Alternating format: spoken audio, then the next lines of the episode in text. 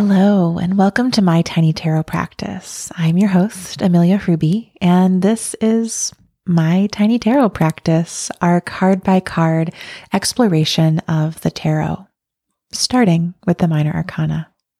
Today's card is the Four of Pentacles. In the Rider Waite Smith edition of Tarot, the Tarot, the Four of Pentacles features a person wearing a crown, wrapped in luxurious garments, seated on what appears to be a throne in front of a city. And they have a pentacle on top of their head, in their arms, which are wrapped above and below the pentacle in front of their chest, and then a pentacle under each foot. These pentacles then kind of um, trace the figure. We've got the top, the center, the bottom, but they also do appear to really almost like a protective force, like they're blocking the head, the chest, the feet, so that nothing quite touches. Our vital centers don't quite touch the earth or anything else.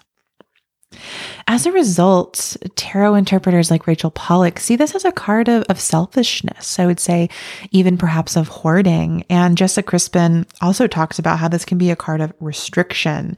Jessica Dore refers to it as a card about blocks and talks about how it just looks blocked. This person looks like a block and they are blocked.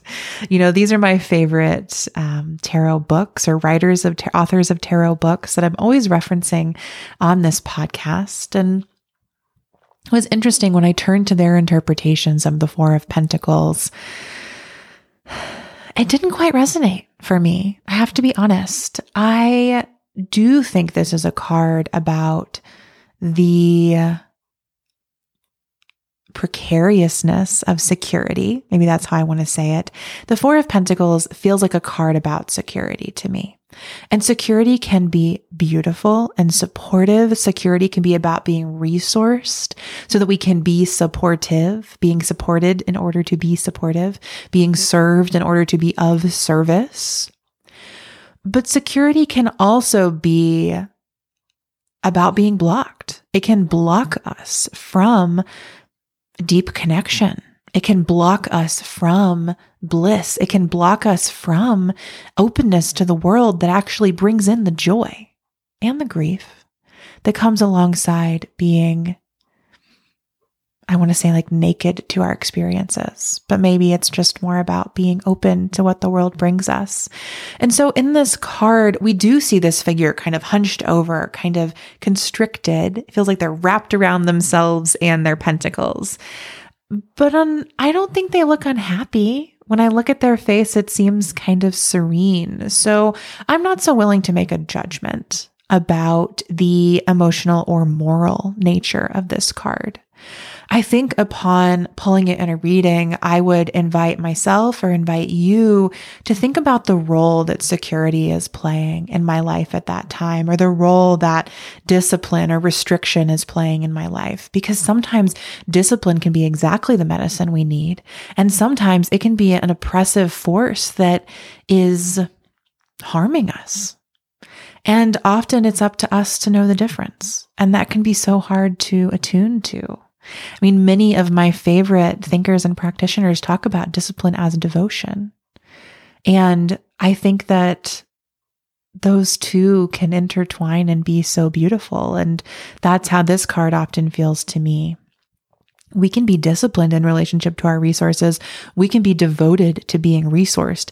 And that can be positive or negative in our lives. Being disciplined in relationship to our resources can be about creating the safety that we need to be free in the world, or it can be miserly and really stuck and inconsiderate of others. You know, it's not up to the tarot or to me to judge what's the case for you. But this card, I think, invites those questions, invites us to think about structure, about discipline, about security, perhaps especially in relationship to resources, our material resources, our energetic resources, our physical resources, as with the pentacles. And some of us, when we ask those questions, will decide we need more discipline, and some of us will decide we need less. Some of us will need to be more devoted, and some of us might perhaps need to break free. Some of us might only break free through becoming more devoted. What a beautiful lesson It's one of the core tensions of my life, of my astrological chart.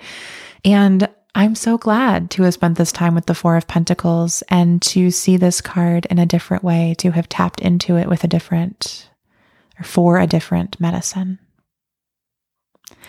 If you enjoyed this episode of my tiny tarot practice, please consider leaving us a rating or review on Apple or Spotify so that more people can hear these short, sweet missives about the cards of the tarot. As always, if you'd like to reference any of my favorite books or decks, you can find a link in the show notes to our bookshop page. If you make a purchase through that link, I'll receive a small affiliate payment, and that helps keep this podcast going. I hope today's episode invites you to check in with your resources, to ask where you're feeling secure and what that feeling means for you. And I will see you or hear you all soon.